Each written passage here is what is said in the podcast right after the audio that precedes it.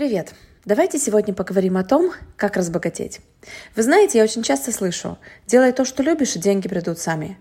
Но деньги не приходят в нашу жизнь сами по себе. Они не растут на деревьях и не падают с неба. И через экран компьютера они тоже не залетают. Мы их создаем. Так что, друзья, создавайте деньги, занимаясь тем, что любите. И не забывайте о том, что то, чем вы занимаетесь, то есть ваш конечный ценный продукт, также должен быть востребован определенной группой людей. Вы знаете, записываю для вас это аудио и вспомнила, что мне в очередной раз в директ Инстаграм пролетел комментарий из серии «Да что вы, Дарья, все про деньги-то про деньги? Не в них же счастье!»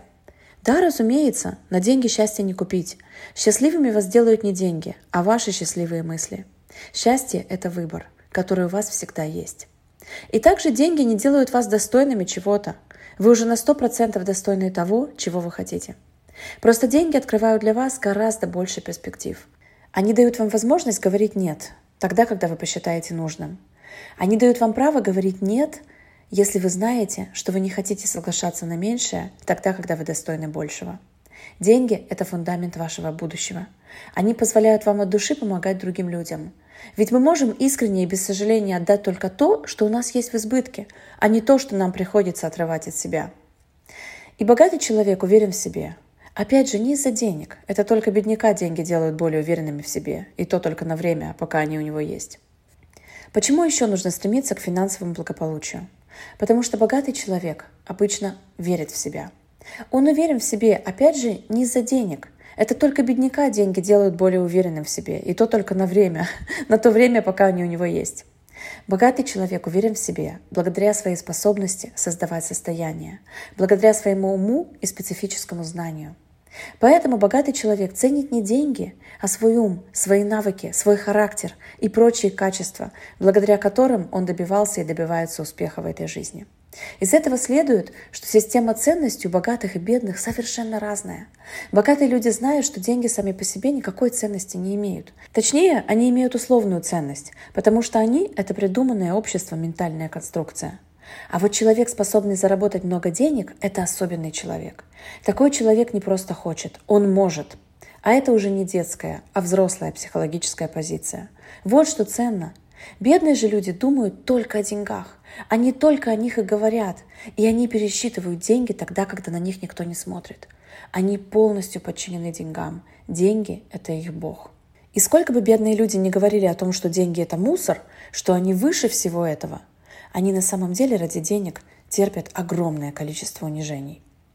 Поэтому психология богатства и бедности – это разные системы ценностей.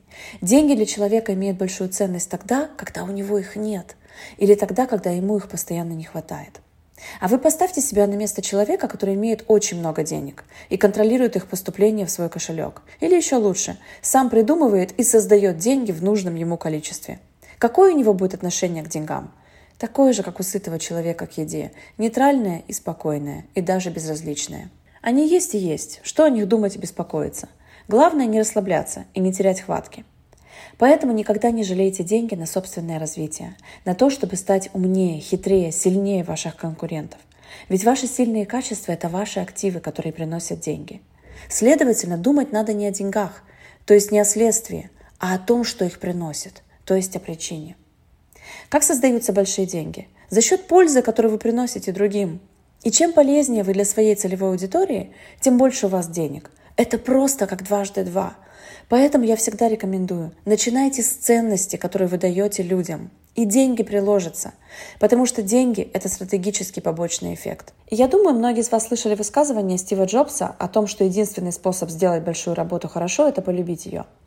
И ваше призвание, правда, должно вам нравиться – но, пожалуйста, не путайте свое призвание с хобби. И я не говорю, что на хобби нельзя заработать денег. Но подумайте о том, готов ли кто-то вам платить за тот продукт, который будет являться результатом вашего хобби. В принципе, зарабатывать на хобби – это неплохая идея, но нужно ли это рынку? И если да, то подумайте, в какой продукт вы это хобби можете упаковать.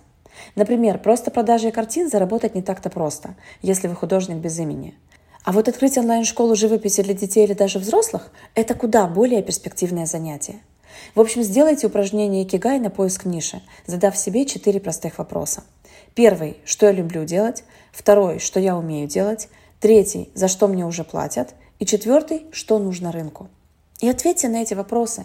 И на стыке ответов на эти четыре вопроса и находится ваше предназначение. И еще помните, что продажа – это обязательное условие, чтобы получить доход. И в этом нет ничего зазорного, ведь мы продаем себя каждый день. Мы продаем свои таланты, способности, навыки, знания, время и так далее и тому подобное. Кстати, некоторые мои ученики говорят, что я неплохо продаю на своих воркшопах и интенсивах. И, наверное, это правда. Знаете почему? Потому что я люблю свою аудиторию и своих клиентов. И эта любовь проявляется в помощи, которую я им предлагаю. Так что вам не нужны какие-то мудреные тактики или суперсложные воронки. Любите своих клиентов.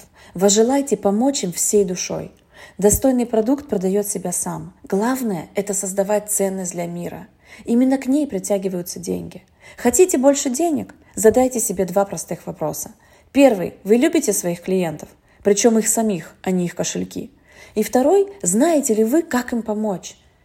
А именно, знаете ли вы, как помочь им решить их проблемы, а не просто помочь им совершить покупку? И если ответ на оба вопроса «нет», к сожалению, у вас ничего не выйдет. Надеюсь, вам нравятся мои аудиоуроки. Если это правда так, то, пожалуйста, напишите небольшой отзыв об этих подкастах прямо здесь на платформе. Я вам за это буду очень благодарна. С вами была Дарья Шанс. Пока.